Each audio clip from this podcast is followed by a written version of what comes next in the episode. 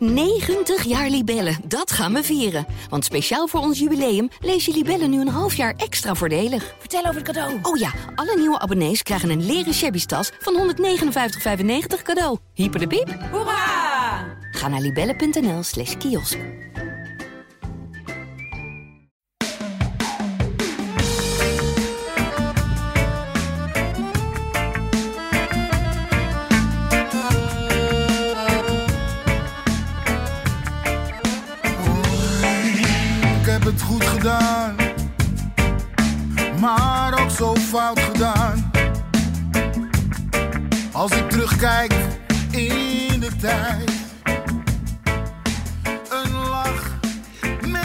En ineens is er sprake van een gaatje. Vier punten, maar liefst. Ajax is nog altijd veel op aan te merken, maar Feyenoord, AZ en PSV verliezen zomaar ineens handenvol punten tegen de toch tamelijk laag geclasseerde ploegen.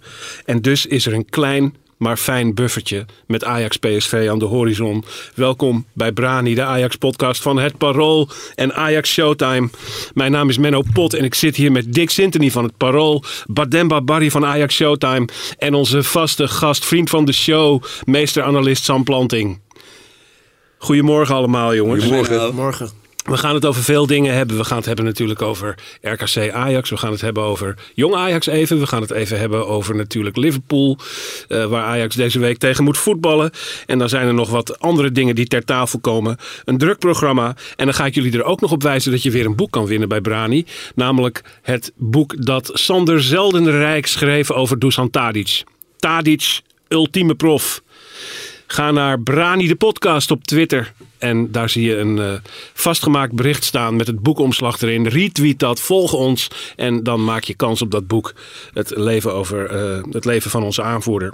Goed, ehm, RKC Ajax. Laten we maar meteen in, in, eh, in Waalwijk beginnen. Sam, ik begin even bij jou. Want ik wil wel eens van je weten. Hoe kan het nou toch dat Ajax daar weer zo vreselijk slecht begon? En wat mankeerde daaraan in de eerste helft? Ja, twee dingen. Eén, in, in, ik heb de wedstrijd vanochtend nog een keer teruggekeken. Want ik vond het echt een, echt een rare wedstrijd. Want in wezen win je door de individuele kwaliteit van twee spelers. Ja. Win je, nou ja, qua uitslag makkelijk. Maar qua onderliggende data was dit echt een van de slechtste wedstrijden die Ajax dit seizoen heeft gespeeld. Eén is dat ik toch wel een beetje schrikbarend... eh, dat het echt schrikken was in hoeverre de druk werd gezet. Dat, eh, dat eigenlijk alle de kansen van RKC die niet uit counters voorkwamen, maar uit langer spel.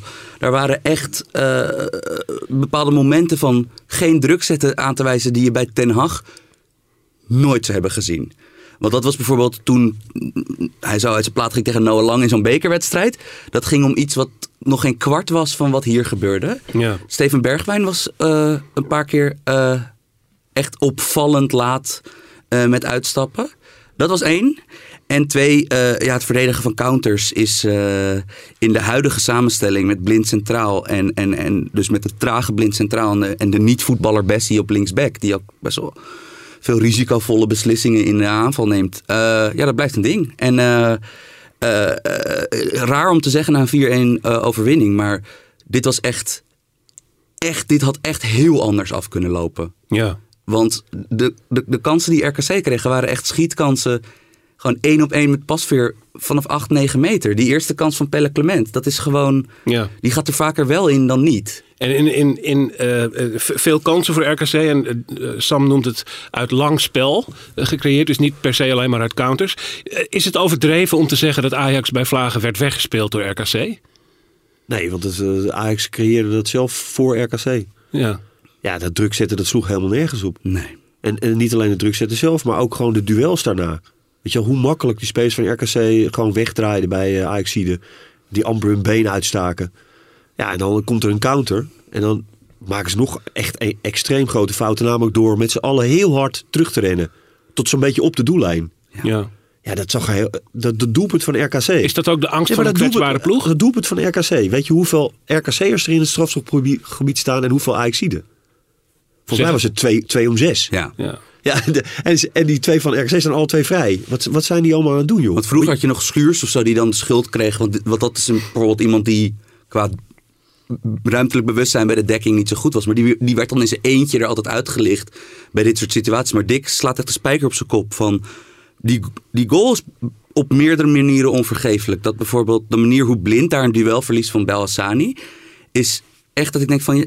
Deli, je bent even oud als Ilias Belhassani. Je weet wat hij doet. Je weet dat hij altijd naar links dribbelt. En hij... De, manier hoe hij dat duel, eh, zeg maar, halverwege die counter... Uh, waaruit die eerste doelpoging voorkomt, verliest, denk ik al van holy shit. Maar dat vervolgens dan gewoon dat er open ingeschoten kan worden. Terwijl gewoon echt Ajax in een, met een vol straf. Wat, wat gebeurt echt? Maar je, moet eens, je moet eens kijken naar Timber. Wat is, wat is, die, wat is die in hemelsnaam aan het doen? Ja. Ja. Die, die loopt terug. Helemaal Die kwijt, laat, hè? die laat Kramer eh, eh, eigenlijk los. Want, want hij gaat rugdekking geven aan een, aan een speler die dat helemaal niet hoeft in die situatie. En dan ziet hij dat die bal niet komt. Dan gaat hij op de doellijn staan. Vervolgens gaat die bal de 16 uit. En dan blijft hij eigenlijk zo half op die doellijn staan. Dan staat Kramer helemaal vrij.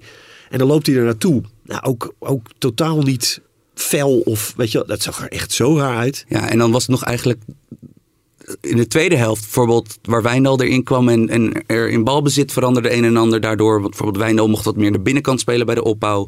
Ajax had iets meer controle vanuit eigen balbezit. Maar Wijndal verliest in de slotfase twee één op één duels tegen Roy Kuipers. Dus ook nog eens, heb je, geen Belhassani-achtige dribbelaar. Hij verliest echt twee duels in zijn eigen 16, waarvan ik denk van, ja, dit is... Die spelers verdienen in hun eentje bij Ajax bijna evenveel als de hele spelersgroep bij RKC. En ik vond dit echt, ik vond dit echt een vrij stuitend optreden.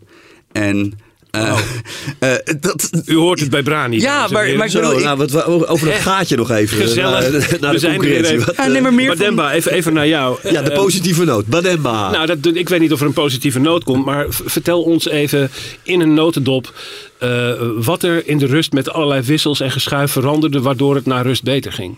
Wijndal wordt al genoemd. Wat, wat verandert er nog meer? Ja, nou ja, ik denk dat eh, daar achterin dat daar het grootste verschil in zit. Eh, om, om nog terug te komen op het druk zetten, dat, dat merkte ik ook. Maar wat ik vooral merkte is dat er totaal geen organisatie in zat. Ook in de tweede helft. Kredic komt er bijvoorbeeld bij. Die heb ik echt tot twee, drie keer toe het halve veld over zien rennen achter zijn man aan. Ehm, dan, dan stapt er één Ajax-seat uit om druk te zetten. En dan staan er drie, vier schaapachtig een beetje omheen te kijken. Van, oh, wat, wat gaat hij doen? En, en gaat hij zijn duel winnen of niet? Niemand die de positie overneemt, die rugdekking geeft... en die klaar staat om het op te vangen op het moment dat, eh, dat het duel niet gewonnen wordt. Ehm, en nou, Sam stipt denk ik terecht de zwakte van Blind centraal achterin aan. Ehm, en ja, Bessie heeft eh, twee dingen bewezen de afgelopen paar wedstrijden, of begin dit seizoen, dat hij centraal stond. Eén, dat hij niet de beste opbouwer is die Ajax heeft. Maar twee, dat hij wel een stabiele verdediger is, daar centraal achterin. Eh, en je merkte gewoon dat het moment dat hij daar weer naast Timber kwam te staan, dat het defensief gewoon een stuk stabieler stond. Plus je had natuurlijk ook eh, het tandem Wijndal-Bergwijn eh, hersteld aan de linkerkant. Ja. Waardoor het daar weer een stukje beter liep. Hier geef je wel aan dat het echt heel erg zoeken blijft vooralsnog Ja. voor Schreuder. Want uit, bij Volendam hadden we het er nog over dat eh, Bessie naar links eigenlijk best goed beviel. En hier komen we dan tot de conclusie dat hij eigenlijk toch weer het beste naar het midden kan. Nou ja, het- Ehm. het, beviel zeg maar in die zin best goed dat het tegen Volendam eh, liep het oké met, eh, met Bessie linksback en Blind centraal achterin. Ja. Omdat Ajax toen ook zorgvuldiger was aan de bal, eh, iets meer rust had aan de bal, misschien ook wel iets meer tijd kreeg van Volendam aan de bal om op te bouwen. En het idee van Schreuder was ook om Blind en Bessie om te wisselen. om wat meer snelheid en power op die linkerflank te krijgen met Bessie. En Blind, met Blind wat meer rust te krijgen centraal achterin om de opbouw te verzorgen. Dus dat pakte tegen Volendam in die zin oké uit. Alleen, ja, eh, je ziet nu dat op het moment dat je onder druk komt te staan en dat je in de omschakeling eh, ineens moet gaan verdedigen, dan is Blind links centraal achterin gewoon een enorme zwakte. Want Ja. eh, kijk, dat, ik denk dat onder van als je op een redelijke manier naar kijkt, je moet een manier vinden om blind mee te laten doen. Want ik denk dat hij een bepaalde kwaliteit als passer bezit die niemand anders in dit team heeft en die je nodig hebt. Van, en al helemaal je met de ploeg die twee derde van de tijd de bal heeft, dan is het wel zo handig om een van de beste paas, best pasende verdedigers ter wereld in je team te hebben. Maar er moet gewoon een manier gevonden worden om hem ja, minder minder aan zijn lot over te laten qua, qua wat de dingen die hij niet kan. Want ik bedoel, iedereen weet toch ondertussen dat, wat, de, wat de mindere kanten Maar maar hem. dan zijn we toch weer terug bij het begin van die discussie waar we drie weken geleden volgens mij over hadden.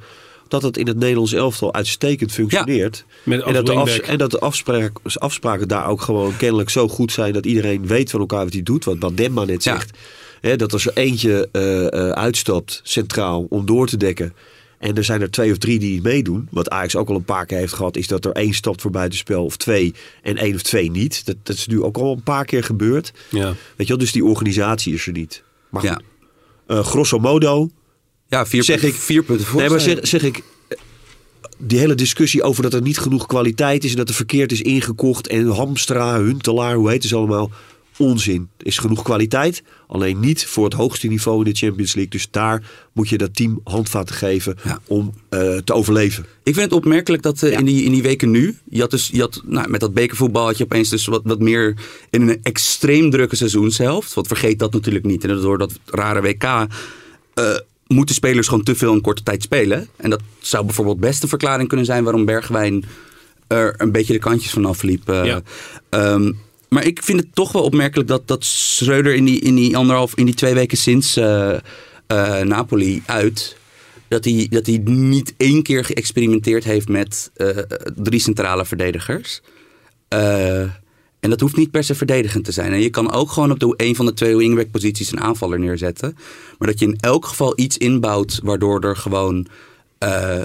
ja, dat je, dat je niet... Ja, maar het kan, Ja. ook, het kan natuurlijk ook gewoon eh, wat Koeman eh, wel eens deed, weet je wel. eh, is, is gewoon een van je vleugelspelers naar het middenveld halen, waardoor je eigenlijk met vier middenvelders, dat je probeert daar een overtal te creëren. Ja.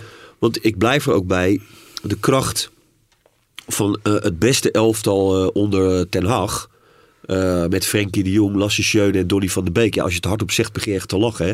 Die, die stonden bijna in de finale van de Champions League met dat middenveld. Die zijn samen geloof ik 1,40 meter eh, eh, hoog. en, en nul spierballen, nul, weet je wel. Maar dat, dat, die raakte nooit de bal kwijt. Nee. Ja, dat, dat En het druk zetten was van zo'n hoog Ja. niveau. Dat, klopt. En dat is gewoon nu ehm, eruit. Want eigenlijk, eh, de ploeg in Nederland die verdedigt zoals Ajax toen ter tijd is Feyenoord. Terwijl de twee ploegen die de titel moeten gaan winnen, Ajax PSV. Als je daarnaar kijkt nu, denk je ja. Van dat is, we zijn op een derde van het seizoen. En dit is meer wat je in de openingsweek verwacht. Van Ja. oh ja, van, nou, het klopt allemaal niet. Die afstemmingen zijn nog allemaal niet. En dat vind ik wel voor, Euro- inmiddels- voor Europa. Voor stel, dat we, stel dat bijvoorbeeld Ajax overwintert. Of dat nou in de Europa League of Champions League is. PSV gaat dat ook doen. Ehm, ik maak me een beetje zorgen dit jaar. Want ik denk van... eh, eh, eh, ik vind het rijkelijk laat in het seizoen dat, dat, dat er gewoon dingen die, die moeten kloppen nog niet kloppen. Ja, dat Maar eh, je sluit ik ziet wel aan. Je ziet het bij Vlagen, zie je het wel. Als je kijkt naar hoe die 1-0 eh, van Ajax tot stand komt. Dat is precies waar we het bijvoorbeeld een paar weken geleden over hadden. Wat Schreuder heel graag wil zien. Zeg maar bal verliezen en er meteen opklappen. Dat gebeurt tot 1, 2, 3 keer toe. Op een gegeven moment wint Sanchez bij de zijlijn wint de bal. En daaruit gaat Ajax opnieuw rustig bouwen aan een, aan een aanval. Waar uiteindelijk die 1-0 van Berghuis uitkomt. Ja. Het begin tweede helft. Dat was een goede Eh, fase ook. Met vijf minuten ervoor en vijf minuten daarna. Toen Ja. deugde het even. Ja, nou, in een verder zo- hele slechte eerste helft. Ja. Nog zo'n goede fase, meteen na rust. Toen zette Ajax het ook vast. En toen die 2-1... Maar wel, Berghuis, ik, ik denk dat dit de eerste keer dit seizoen is dat iemand een goal maakt die we waarschijnlijk in de top 10 aan het einde van het seizoen gaan terugzien. Top 10 goals. En een assist geeft die we in de top 10 assist gaan. Want dit waren allebei natuurlijk echt, dit was wereldklasse twee keer. Ja. Van, eh, eh, dat dit, en ik vind het natuurlijk wel, wel, ik vind het ook wel enige poëtische rechtvaardigheid. Want eh, volgens mij is Steven Berghuis, zeker als hij op het middenveld speelt, gewoon de meest constante Ajaxiet dit seizoen. Absoluut. Absoluut. En dat is hij nog, denk ik, niet qua. Ik denk dat bij een deel van de fans dat, nog een, nog, dat die nog steeds een beetje streng voor hem zijn. Gewoon vanwege de context dat het Berghuis is. Ja, maar ik vind ook wel, er is iets wel tricky aan. Hè. Kijk, het is niet voor niks dat Ziyech uiteindelijk toch op rechtsbuiten terechtkwam Ja. bij Ajax. Vanwege alle risico die hij Ja. in zijn spel legt. En dat heeft Berghuis natuurlijk ook wel. Het is ook wel bij tijd en wel echt flegmatiek. dus hij kan ook wel op eigen helft, weet je wel, kort voor zijn verdediging ook hele rare dingen doen. Ja. Dus ja, dat zijn ook allemaal... Ja, trainer, van, van, Gaal doet hem, van Gaal doet het met Frenkie en Berghuis naast elkaar, kan hij dat. Dat is de machinekamer bij Oranje. Vijf omdat, hij, omdat hij er drie inderdaad Ja, drie centrale verdedigers Ja, natuurlijk. Die, heeft. eh, vergaat Waar, die gek. waaronder Virgil van Dijk. Ja. Dus, eh, Nou, Berghuis dan uit te lichten. En ik ben het eens dat die eh 2-1 overigens een hele vrije goal was. Al moet ik wel zeggen, hij werd aangeraakt. Eh, het schot werd een klein beetje Ja, maar nou dus- niet zeuren. Wat nee, een maar doelpunt. wat mij opviel aan Berghuis ehm, is dat Blind ging natuurlijk in de rust ging naar de kant omdat hij al een gele kaart had en de volgende wedstrijd is PSV. Ehm, en toen viel me op dat Berghuis eigenlijk een beetje die rol als opbouwer overnam. Ik zag hem heel vaak uitzakken, heel vaak tussen de twee centralen staan. En nu is het natuurlijk, eh, nou, Blind is al, net als Tadic eigenlijk het hele seizoen onderwerp van discussie. En Sam zegt terecht, het is de beste page die je hebt in je elftal. Maar het is dan toch interessant en goed om te zien dat Ajax eigenlijk in dit geval dan eh, eh, beter speelde zonder blind. En dat er dus wel iemand is die bij afwezigheid van blind of bij verzaken van blind die rol op zich kan nemen. Ja. Ik, Dus- wil, ik wil even naar de voorkant van het elftal gaan kijken. Want we zitten nu heel erg op dat eh, verdedigende en opbouwende gedeelte te kijken. Voorin zien we Brobby voldoen. Eh, speelt een goede wedstrijd, wordt steeds beter. Daarachter een relatief anonieme Klaassen. En dat is dan ook meteen een eh, punt van debat. Er wordt veel op Klaassen gemopperd van wat doet hij daar? Die kan voetballend niet mee. Maar het is wel het favoriete koppeltje met Brobby. Eh, hoe zie jij de toekomst daarvan, Dick? Moet dat een duo blijven? Nou ja, ik, het, het zijn in ieder geval wel eh, eh, twee spelers die eh ja, complementairen, dat is een modern woord. Hè? Maar goed, die vullen elkaar wel echt heel goed aan. En als er nou iemand goed is in het, in het druk zetten en, en het initiatief nemen daartoe en snel, dan is het Klaassen. Dus, dus vanuit dat oogpunt denk ik van ja, dan snap ik wel dat je, dat je hem opstelt in combinatie met Brobby. Alleen, ja, als je dan de rest van het middenveld weer ziet, eh, waar we het net ook over hadden, hè, dus het Alvarez en, eh, en Berghuis. Ja, ik vind dat er dan te weinig eh, voetbal in zit. Dus, dus Ja. de combinatie Klaassen-Brobby zie ik wel. Maar de combinatie Klaassen-Berghuis-Alvarez vind ik niet helemaal lekker. Een soort niet helemaal passend krijgende puzzel. Ja, nou goed, wat, wat Sam net zei, dat is wel in deze fase van het seizoen, inclusief de voorbereiding, dat is inderdaad wel zorgelijk dat dat nog steeds niet eh, lekker eh, in elkaar steekt. Je kunt niet blijven zeggen, het moet even gellen nog, weet je wel. Hoe, hoe waardeer jij eh, het werk van Klaassen, eh, dat relatief onzichtbare werk, de vuile meters die hij maakt? Is dat voldoende om een plek in het elftal te rechtvaardigen wat jou betreft? Het grappige is, dat zijn twee klonen. eh Guus Til en Michel Flap staan ook ter discussie. Bijvoorbeeld Michel Flap staat nu bij de, ter discussie bij Twente. Terwijl dat is Twente's Davy Klaassen. Ah, Het is lastig, want wat Dick zegt is dat, dat Ajax, als jij 70% van de tijd de bal wil hebben. En een soort van, als jij zoals eh, het ouderwetse Ajax de eeuwige rondo wil gaan spelen, ja, dan kan je beter volgens mij een, een voetballer gebruiken. Maar we hebben ook al zo vaak gezien dat Ajax gewoon punch nodig heeft. En dat zag je ook weer in deze wedstrijd. Van, dat Brobby's directheid en dat het feit dat je Brobby niet van de bal krijgt en dat die, die, die, die eerste meters zo snel zijn. Ehm, eh, dat soort agressie richting 16 heeft dit team denk ik wel nodig. Zolang er zeg maar niet op de zijkant iemand staat die dat doet. Denk ik dat je uiteindelijk de afweging moet maken van ja, Klaas is dan inderdaad iemand die misschien soms 12 keer de bal aanraakt in een hele wedstrijd. Terwijl Berghuis misschien 90 keer de bal aanraakt.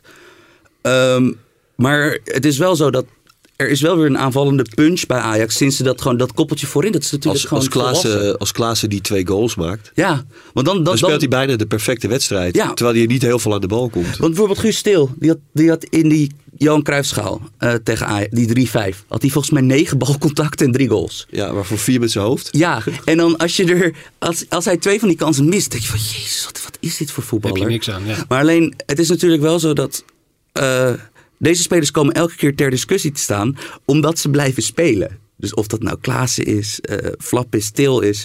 Van die, van die lopers op 10, ja, dat is toch gewoon... Zeker in een elftal waar andere mensen van priegelen houden. En eh, le- lekker technisch voetballen en dit en dat. Je hebt ze gewoon nodig. En, maar daar blij- het blijft bij Klaassen wel altijd wat Dick zegt. Van dat middenveld denk je wel, ja...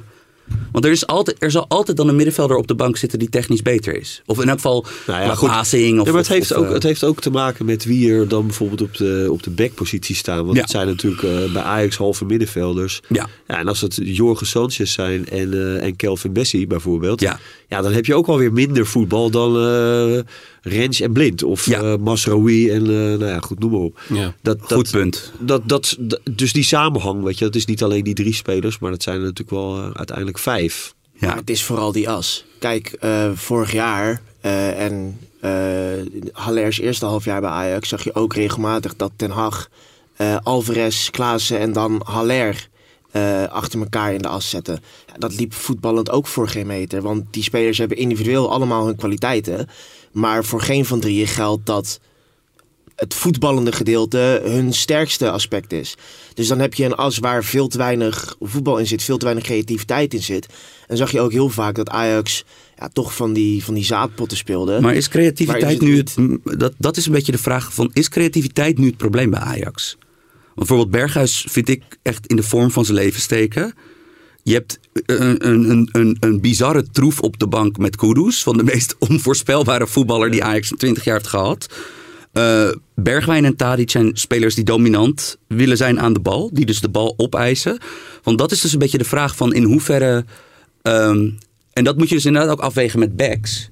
Want, eh, want inderdaad met Sanchez en Bessie... dan heb je natuurlijk wel gewoon twee, twee, twee non-passers op, op back staan. Dan vind ik wel dat je inderdaad dat... Maar ik weet dus niet als de achterhoede volledig fit is bij Ajax... of wanneer Blind weer als linksback komt te staan... weet ik niet in hoeverre creativiteit... dat dat nummer één probleem is. Want ik vind in het de as. defensief nu een probleem allemaal bij Ajax. de creativiteit, het Ja. probleem daarmee zit hem, wat mij betreft, in de as. Wat je vorig jaar op een gegeven moment onder Ten Hag ook heel erg een, een trend aan het worden was. Is dat inderdaad de creativiteit van een Masraoui en van een Blind kwam eh, op, op beide flanken. Eh, dat je een Tadic en een Anthony had daarvoor. Maar dat er door de as heel weinig liep. Dus als een ploeg dan de flanken van Ajax goed genoeg onschadelijk maakte... dan liep het gewoon ook meteen meer voor geen meter. Want door de as gebeurt er zo weinig. Dus dat is wat mij betreft wel een probleem. Als je Alvarez als, eh, als nummer 6 neerzet, ja, dan moet je wat mij betreft daar twee voetballende spelers voor zetten. Zet een, eh, een, een Berghuis of dan een denk jij niet aan Klaassen. Dan denk ik niet aan Klaassen. Dan zou Ja, ik denken aan een Taylor. Taylor is toch de logische... Ja, eh, die je kunt Taylor Berghuis neerzetten, Taylor Kudus. Je kunt eh, Berghuis Kudus neerzetten. Maar ze, Ehm, ze zoeken het wel, eh dat deed Ten Hag ook wel vorig eh, seizoen al inderdaad, wat je net zei. En dat doet eh Schreuder eigenlijk ook wel. Je zoekt wel de, de ruimte aan de flanken, omdat het middenveld, zeker eh, verdedigende ploegen, echt die hele as wordt dichtgezet. Dus je probeert wel, zeg maar, eh, aan de zijkanten ook... eh, de openingen te vinden. En bijvoorbeeld nu tegen RKC was het Timber. Weet je wel, dat ook een heel fijn balletje van, van Berghuis buitenkant voet. En dan is het centrale verdediger Timber die eigenlijk als een soort rechtsbuiten daar diepte maakt. De bal teruglegt eh, in de 16. En eh, volgens mij Bergwijn. En die legt hem terug op eh, Berghuis. En dat was een goal. Ja. Ja, dat is je centrale verdediger die dan ergens eh, als rechtsbuiten eh, die, die diepte maakt. Dus ja, die verrassing, die zit er wel in. Alleen het probleem van Ajax is als, als eh, Timber daar diep gaat. En het balletje van Berghuis is niet Ja, goed. is niet op maat, dan... dan, dan, dan, dan weet niemand meer wat hij moet doen. Dus Nee. die afspraken die zijn gewoon, die zijn gewoon niet, niet goed. En de een stapt dan door en de ander vergeet zijn mannen. Oh, en één zone ligt open, dan vergeet iemand uit te stappen. Weet je, dan gaan er zoveel dingen fout daarna. Dus dat is wel, eh, dat is wel echt de grootste zorg. En is dat, is dat de onzekerheid van een zoekende ploeg? Alles. Of, of is veel, dat wissel- gewoon... veel wisselingen geweest in de, in de, in de, in de kern. Hè? Dus veel eh, basisspelers weg. Ja. Eh, veel gehussel van, eh, van Schreuder. Weet je, we zoeken dan die daar, dan die daar. Eh, en dan op een gegeven moment eh, een pak rammel krijgen twee keer van, eh, van Napoli. Waardoor het zelfvertrouwen natuurlijk ook een knak krijgt. Ja. Dan zie je echt te veel dingen. Maar is het ook elementair afspraken niet nakomen? Gebrek aan hameren hierop door Schreuder? Ja, maar afspraken die nakomen is net alsof je zegt van ja, weet je wel, jij zou de afwas doen en jij zou, weet je Ja. wel. Ja, nee, maar afspraken die nakomen is meer van ja, weet je wel, Oh shit, dit en dat gebeurt. Die zone ligt nu open. Dat is jouw man. Oh shit, ja inderdaad. Weet je wel? Ja. Dus achteraf, ja, dan kom je dus die afspraak niet na. Maar het gaat natuurlijk wel allemaal in de, in de beweging en in, het, in de, de hitte van de strijd. Het is niet dat mensen bewust dan eh, de boel eh, lopen te verzaken. Ja. Maar om dan bij dat middenveld te blijven, wat ik denk, en dat komt ook terug op wat ik zei over Berghuis als opbouwer, vooral in die tweede helft. Wat ik denk dat Ajax eigenlijk heel erg mist, is een opbouwer op die achtpositie. Eh je had om het jaar van Ten Haag bijvoorbeeld, had je in Van de Beek, vind ik voetballend beter dan Klaassen. Maar die is ook niet per se de voetballende middenvelder. Het is ook meer een lopende middenvelder dan dat die voetballend is. Alleen je had in Frenkie de Jong, had je op de 6-8 positie daar links, had je iemand die blind ondersteunde in de opbouw. eh, en die de verbindingsspeler was. Eh, vorig jaar en het jaar daarvoor had je Gravenberg, die op zijn manier ook die rol oppakte. En Taylor doet het heel goed tot nu toe, ehm, dit seizoen. Maar je merkt wel dat hij een ander type speler is op die positie. Ja. En dan mis je, als je Alvarez eh, daarnaast hebt staan, mis je wel zo iemand. En je merkt dat nu Taylor er een paar wedstrijden uit is en Berghuis die achtpositie overneemt, dat hij toch weer wat meer die, die Gravenberg, Frenkie de Jong rol op zich neemt, uitzakt, verdediging ondersteunt in de opbouw. En op die manier Ja. komt Ajax uiteindelijk wel beter tot voetballen. Klopt. Dus Mooie, is- heldere analyse. Ja, zeker. Dat klopt je. hoor. Er is helemaal eh, Ja. punt gemaakt. Eh, maar nu wordt het interessant, want nu gaan ze tegen Liverpool spelen. Ja. En dat is een beetje de vraag bij Berghuis. En ik denk dat ook Van Gaal daar met een, eh, met een speciaal oog naar zal kijken. Hoe doet hij dat in een topwedstrijd? Ja. En ja, daar ben ik heel benieuwd naar. Tot nu toe valt het me niet mee, Berghuis, echt in de, in- op het hoogste niveau. Maar ja, misschien moet hij wel groeien in die rol, wat Bademba zegt. Ja. En heeft hij ook, net als alle anderen, ook houvast nodig. Ik bedoel, Ja. eh, als je eentje moet doen, verzuip je. Cliffhanger bruggetje van Dick Sintony. We gaan zo meteen kijken naar Liverpool en eh, de opstelling die Ajax daar tegenover zou moeten zetten. Eh, daar gaan we ons licht op laten schijnen. Eerst even als, als bumpertje een stukje Jong Ajax wil ik bespreken. Jong Ajax speelt maandagavond tegen VVV Venlo.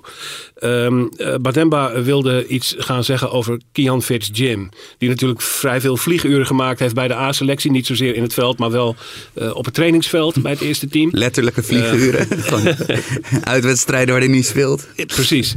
Eh, eh, wat, is, wat is zijn rol op dit moment, Bademba? En eh, wat betekent dat met het oog op het eerste team en de doorstroming daarnaar? Nou, ik, ik, had, eh, ik zag eigenlijk tot mijn eh, lichte, maar eh, blije verrassing dat hij erbij zat. Eh, dan zag ik op de, de filmpjes van, van de socials van Ajax, want ik had de selectie had nog niet eens heel goed bekeken. Toen zag ik ineens Fitz Jim lopen en Ja. dat vond ik ergens verrassend, maar tegelijkertijd ook niet. Want het is in dat opzicht wel een beloning ook voor de progressie die hij toont in Jong Ajax. Vorig jaar heeft hij bij Vlagen ehm, al laten zien wat voor geweldige voetballer het in potentie is. Eh, ik denk dan terug aan bijvoorbeeld de wedstrijd tegen NAC Breda thuis. Begin vorig seizoen, toen werd het 6-3 voor Jong Ajax. Hij had geen assist, hij had geen goal, maar was by far the man of the match. Ehm, en voor dit jaar was eigenlijk eh, vooral de vraag: eh, kan hij dat constanter doen? Kan hij in plaats van glimpen ook ja, gewoon constant laten zien hoe goed hij is? En daar is hij wel gestaag nu aan aan het bouwen. En hij is volwassener aan het worden ook. Eh, hij is aanvoerder van Jong Ajax gemaakt eh, door Heitinga dit seizoen. Ehm, je merkt dat hij op het middenveld gewoon wat dominanter is. En dat is enerzijds lastig te zien, omdat Jong Ajax gewoon minder draait. Het is meer zoekende nog, ook omdat er gewoon een hele hoop jonkies nog bij zitten.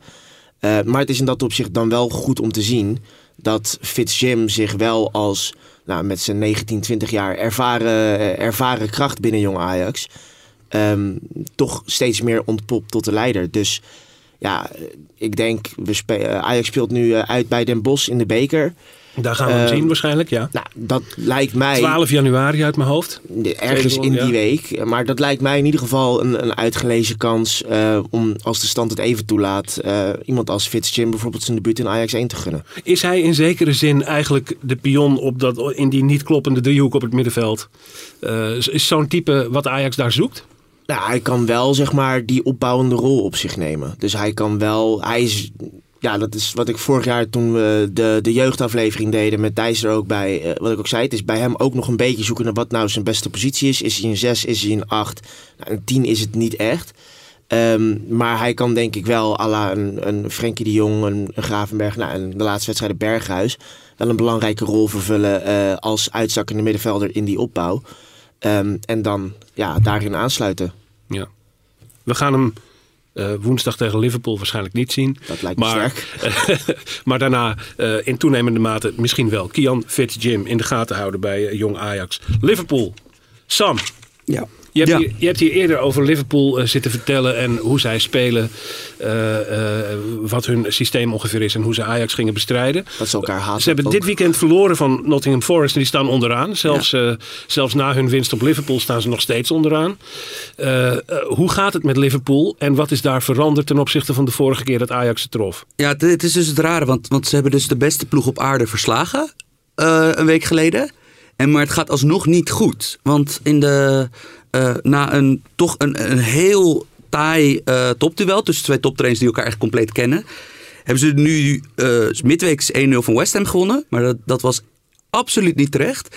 En nu met 1-0 verloren van Nottingham Forest. En Forest wordt toch wel gezien als de twintigste ploeg in de Premier League. Gewoon puur en alleen, ze hebben, ze hebben 17 spelers gehaald. eh, s- spelen volledig op de lange bal. En Liverpool wordt helemaal weggecounterd. Ehm heeft meerdere redenen. Enerzijds iets wat wel eens vergeten wordt bij de, de, de op- en neerkoers van clubs is eh, fitheid. Eh, Liverpool heeft inmiddels 19 eerste elftal spelers die minstens een wedstrijd hebben gemist. Eh, met een beetje goede wil kan je zeggen dat er zes basisspelers ontbreken tegen Ajax. Waaronder in mijn ogen de beste man op het veld, Diogo Jota. Die ehm, pas weer Timber en Bessie compleet gek maakte met hoe goed hij druk zette. Heel zielig dat hij het eh, WK moet missen. Ehm, Liverpool is door al die personele wijzigingen en doordat het defensief, vooral het verdedigen van counters, opeens niet meer loopt, eh, zijn ze eh, van systeem gewisseld. Ze spelen nu een soort 4-4-2 met dan één spits die een beetje terugkomt. Maar het grappige is dus, dus Klopp heeft door een aanvaller toe te voegen geprobeerd het elftal wat defensief stabieler te maken. Want de twee middenvelders spelen dus vrij vlak voor de verdediging nu. En eh, tegen Forest werkte dat niet, omdat er eigenlijk gewoon vrij veel dingen die we in periodes waarin het niet zo goed gaat met Ajax en Ajax counter op counter tegenkrijgt, zie je nu bij Liverpool dat bijvoorbeeld. ehm, nou, dit, is, dit is vijf, zes jaar lang de best drukzettende ploeg in Europa geweest. En nu zijn er gewoon momenten dat ze de bal verliezen. Dat er zes, zeven of misschien zelfs acht spelers van Liverpool voor de bal staan. En dat ze dan niet op tijd druk op de bal krijgen. En dan is het heel oneerlijk voor die twee, drie verdedigers achterin. Die moeten dan in hun, met z'n drietjes eh, 70 meter gaan afdekken. En dat was tegen eh, Nottingham Forest eh, echt heel goed zichtbaar. Eh, doordat een kwakkelende fitheid en kwakkelende vorm speelde Alexander Arnold een keer niet. Net zoals tegen City was Milner speelde rechtsback. En die kreeg als opdracht volledig van blijf achterin. Maar dan zag je dat in de rug van Robertson, de andere goede back, op de linkerflank, dat daar ook de hele tijd de ruimte werd gevonden op de counter. En ehm, het is een samenloop van omstandigheden eh, dat er lijken dus wat mechanismen te ontbreken. Van, Aan, aan, aan alles is toch te zien, Sam, dat het wel het einde is van een, eh, van een tijdperk. Je, Ja, kijk, je merkt het, dus ze, richten zich, ze richten zich als, als spelers individueel ook op tegen Manchester City. hè, om dat resultaat eruit te halen. Maar je merkt aan alles dat, dat eh, spelers niet meer brengen op hun positie wat ze jaren gebracht hebben. Maar ook in, in samenwerking niet meer. In dat druk zetten niet meer. Weet je wel, de, de elan is eruit. Ja. De, de, de frisheid is eruit. En dat is ook helemaal niet gek. Ik bedoel, Ze hebben acht, hun, hun kern is nu acht spelers zijn 30 plus. En eigenlijk de jongste speler uit hun kern, kern Alexander Arnold, he- he- zit in vormcrisis. Dus dan, dan ga je al. Ja, nou goed, bij elkaar. Weet je, alles, Ja. alles nu, dit Liverpool, deze trainer, deze staf, deze spelers, weet je, dat is niet.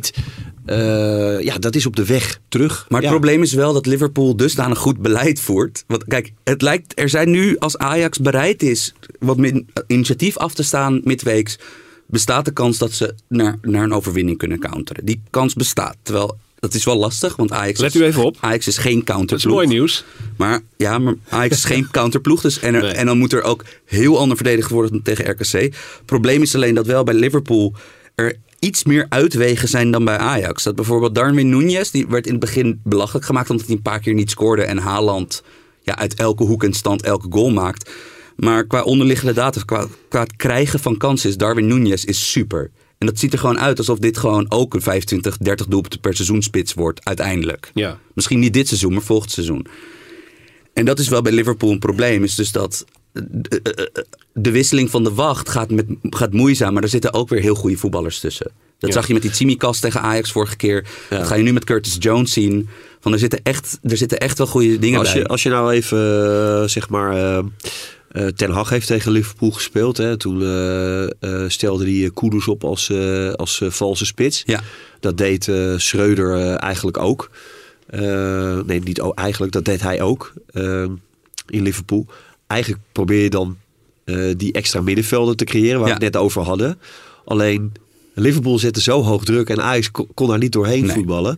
Dat, dat eh, pas weer geloof ik 70, 75 ballen naar voren heeft geramd. Waarvan Koelers eh, volgens mij nul duels heeft gewonnen. En ook, maar ik denk ook, Dus- ook met Robbie voorin heeft de lange bal geen zin. Heeft geen zin. Virgil van Dijk staat achterin. Nee, dus, dus, dus, is nu de vraag, weet je wel, zet, zet je Koeders, Koeders toch weer voorin? Of hou je nu vast aan Robbie, die groeit, die zich sterker voelt, die zijn goals maakt, hè, die even, eh, eh, ja, die, die zich volgens mij goed voelt nu op dit moment. Ja. Nou, Als je dat op de counter wil winnen, moet je, is Robbie een logischer keuze. Er is alleen één probleem. En dat is dat Kudus aanzienlijk beter mee verdedigt dan Robbie. En dat is een soort van het, het, het, het, het, het lastige elke keer. Met van, want de kans bestaat ook dat Liverpool gewoon best wel veel de bal zal hebben. En dat kunnen ze ook goed. Want ze, zeggen, ze kunnen niet alleen dat, dat, dat, dat rock'n'roll voetbal. Ze kunnen ook wel gewoon aan de bal nog steeds aardig voetballen. Zelfs nu ze wat ouder en wat, wat kwetsbaarder zijn. Dus dat is de afweging. Maar ja, ik zou wel zeggen dat dit, dit lijkt mij. eh, dit lijkt mij nou een moment voor Robbie al helemaal. Omdat de jongen die naast Virgil van Dijk speelt, Joe Gomez, die is. Ja, het is toch vreemd, want die heeft zeven jaar als toch wat talentvolle jongen te boek gestaan. Maar nu Matip en Konaté geblesseerd zijn. Dat is week in, week uit de zwakste speler bij Liverpool. Ehm, dat, dat, ik zou dan wel de spits, een spits die volgens mij nu vijf goals de laatste drie wedstrijden heeft gemaakt. Die zou ik dan wel opstellen eh, met Robbie. Want, want ehm, eh, dat vind ik hard, toch? Van, eh, Ja, zo redeneert Schreuder nog- meestal ook. Hij passeerde Kudus ook lange tijd niet omdat hij bleef scoren. Nou, dat geldt nu voor Brom. Matip eh, heeft, eh, dat constateerden we toen ook al eigenlijk. Matip heeft Ajax wel echt heel veel pijn gedaan hè, met die late goal. Ja, Als Ajax daar een puntje had, eh, had weggesleept. het was bijna zover. Dan, eh, dan had je toch nog, eh, ondanks de slagpartijen tegen, tegen Napoli, eh, had je toch nog wel eh, enig uitzicht eh, gehad misschien. Ja, want hoe is de situatie nu, Bademba? Ajax, al- als Ajax kans wil hebben om Liverpool uiteindelijk aan het eind van de rit onder zich te houden, zal er eigenlijk met 2-0 gewonnen moeten worden? Ja, twee goals verschil. Mag Twee ook goals vijf- verschil. Mag ook 5-3 zijn. Ja, Misschien wel leuker. ja. Ehm, maar ja, dat, dat is het. Eh, je moet met twee goals verschil minimaal winnen. Ehm, dan houd je bij een eventuele gelijke stand Liverpool onder je op basis van onderling resultaat. Of- officieel is het onderling aantal punten en dan onderling doelsaldo. Nou, Liverpool wil met 2-1, één doelpunt verschil. Dus als Ajax met twee doelpunten verschil van Liverpool wint, is die specifieke statistiek in Ajax voordeel. ja. Ehm, dan is er natuurlijk nog wel eh, de grote voorwaarde dat Ajax ook uit bij Rangers wint. En dat Napoli eh, uit bij Liverpool wint. Napoli is al geplaatst. Als je ervan uitgaat, en ik denk dat iedereen aan deze tafel dat hier doet, dat Napoli ook van Rangers wint thuis. Dan is Napoli ook al verzekerd van de eerste plaats. Ehm, tenzij Liverpool van Ajax zou winnen. Maar ja, als Liverpool van Ajax wint, dan lig je er sowieso uit. Ja. Dus in het scenario waarin Ajax nog kans wil maken, ehm, is Napoli naar alle waarschijnlijkheid geplaatst op de laatste speeldag. Eh, en geplaatst als eerste. Dus de kansen zijn niet heel groot. Tegelijkertijd, ja, eh, balletjes rond is zo'n enorme cliché, maar... Ik hou van clichés. Liverpool steekt ook absoluut niet in vorm. Nee. Ehm, ja, en de, de Johan Cruijff Arena moet gewoon gaan koken. Eh, en gewoon, je moet... Kijk, het voordeel dat je hebt, is dat Rangers praktisch uitgeschakeld is al. Want die 4-0 eh, is voor Ajax weer op basis van dat onderlinge resultaat gewoon een enorme troefkaart. Ehm, tenzij Rangers op de een of andere wonderbaarlijke manier een resultaat weten te behalen in Napels, zullen ze met vijf goals verschil van Ajax moeten winnen op de laatste speeldag. Ja. Om nog voor de Europa League, eh, op zich nog voor de Europa League te plaatsen. Dus dat gaat niet gebeuren. Nee. Dus in principe let niks je om er gewoon volle bak voor te gaan. Je hebt tegen Liverpool niks meer te verliezen. Alles te winnen. Ehm, dus ja, op basis van dat principe moet je, moet je iedere strohalm denk ik maar gewoon aangrijpen die je kunt. Ja, ik, uh, ik heb, ik heb uh, gezegd en gepleit uh, vrij lang voor, voor aanpassing tegen Napoli van je elftal. Omdat het gewoon ja, voor Ajax op dat moment een veel te zware is niet beproeving was. Dick. Nee, ik heb het ook nog gevraagd aan Schreuder hoor. Na die wedstrijd in Napoli kon ik eventjes apart met hem staan. Ik zeg van ja, ik zeg, waarom heb je nou niet, heb je dat overwogen? Nee, niet overwogen want dit is mijn visie en hier staan we met z'n allen achter. En dit willen we beter maken. Nou goed, dat geldt voor deze wedstrijd tegen Liverpool nu helemaal. Ik vind dat je als Ajax zijnde natuurlijk, je moet het niet helemaal uitsluiten. Maar je moet vooral nu naar jezelf kijken. En proberen als team uh, beter te worden. En die afspraken waar we het net over hadden, uh, zoals tegen RKC, om die uit het spel uh, te krijgen. Dus hou nu maar vast aan je eigen uh, spelprincipe. Want dat moet beter gaan worden. Ja. Dus ja, ik, ik, ik denk niet dat je al te veel naar het resultaat moet kijken. Uh, je wilt natuurlijk wel winnen, het liefst. Maar vooral kijken naar ja, wie staan er in het veld en hoe gaan we met elkaar de problemen te lijf. Want dat zal voor Ajax de grootste vereiste zijn de komende weken tot aan het WK om, uh, om dat spel gewoon beter te krijgen. Beter op elkaar af te stemmen. Ja. En om daar, ronden we, daar ronden we mee af. Uh, we moeten naar het einde van deze podcast toe. Ajax, Liverpool, woensdag in de Johan Cruijff Arena. Uh, niks te verliezen. Best wel iets te winnen. Op verschillende vlakken. Ajax kan daar gaan doen wat ze graag willen doen. ik wijs nog even op het boek over Dusan Tadic. Door Sander Zelderijk. Tadic, ultieme prof. Uh, kun je winnen via het Twitter-account van Brani. Brani de podcast, kijk daar. En nog één ding zeggen? Natuurlijk. Ja. Dick. Ik was uh, bij de première van uh, de docu van Daily Blind. Ja. En ja, het is wel echt heel mooi geworden. en ik denk voor, voor elke Ajax ziet zeer de moeite waard om dat te bekijken. en het is wel ook, ook wel mooi om te zien, los van zijn probleem met zijn hart. en hoe hij zich daar heeft uitgeknokt, wat al bewonderenswaardig is. Uh, vooral uh, het feit dat hij zich zo uh, ajax voelt. En, en dat hij eigenlijk supporter is ook van de club. Dus eigenlijk is hij één, één van al de mensen op de tribune. Alleen hij staat dan toevallig op het veld. En dat het best wel pijn doet dat hij uh, soms zo, uh, zo wordt uitgefloten. Dat, was wel, dat kwam ook in die doken wel echt aan het licht. Dat, ja. dat hem dat wel heel erg veel pijn doet. Daily Blind niet uitfluiten. Jongens, hoe slecht het ook met hem gaat. Goed, nou dat is echt het, mooie laatste woord van, van Dick Sintony in deze aflevering van Brani. Het boek van Dusan Tadic, dus ga naar Twitter. Uh, en dan gaan we nog eventjes zeggen dat wij donderdag met Brani een extra Champions League editie weer doen. Over de wedstrijd Ajax-Liverpool. Donderdag rond lunchtijd staat hij online. Uh, dat was het voor nu. Dick Sintony, Badem Babari, Sam Planting, dankjewel voor het komen. Mijn naam was Menno Pot. Tot de volgende Brani op donderdag.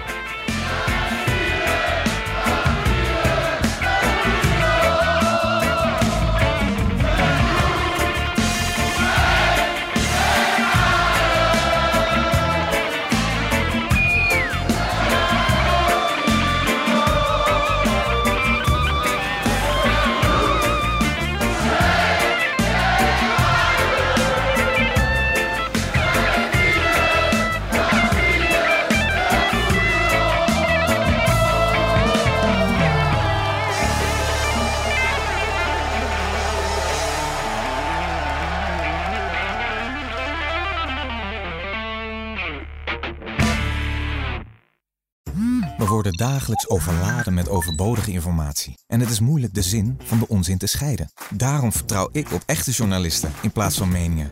Een krantenmens heeft het gemakkelijk. Word ook een krantenmens en lees je favoriete krant nu tot al zes weken gratis. Ga snel naar krant.nl. Bezorging stopt automatisch en op deze actie zijn actievoorwaarden van toepassing. 90 jaar Libellen, dat gaan we vieren. Want speciaal voor ons jubileum lees je Libellen nu een half jaar extra voordelig. Vertel over het cadeau. Oh ja, alle nieuwe abonnees krijgen een leren shabby tas van 159,95 cadeau. Hyper de piep. Hoera! Ga naar libellen.nl slash kiosk.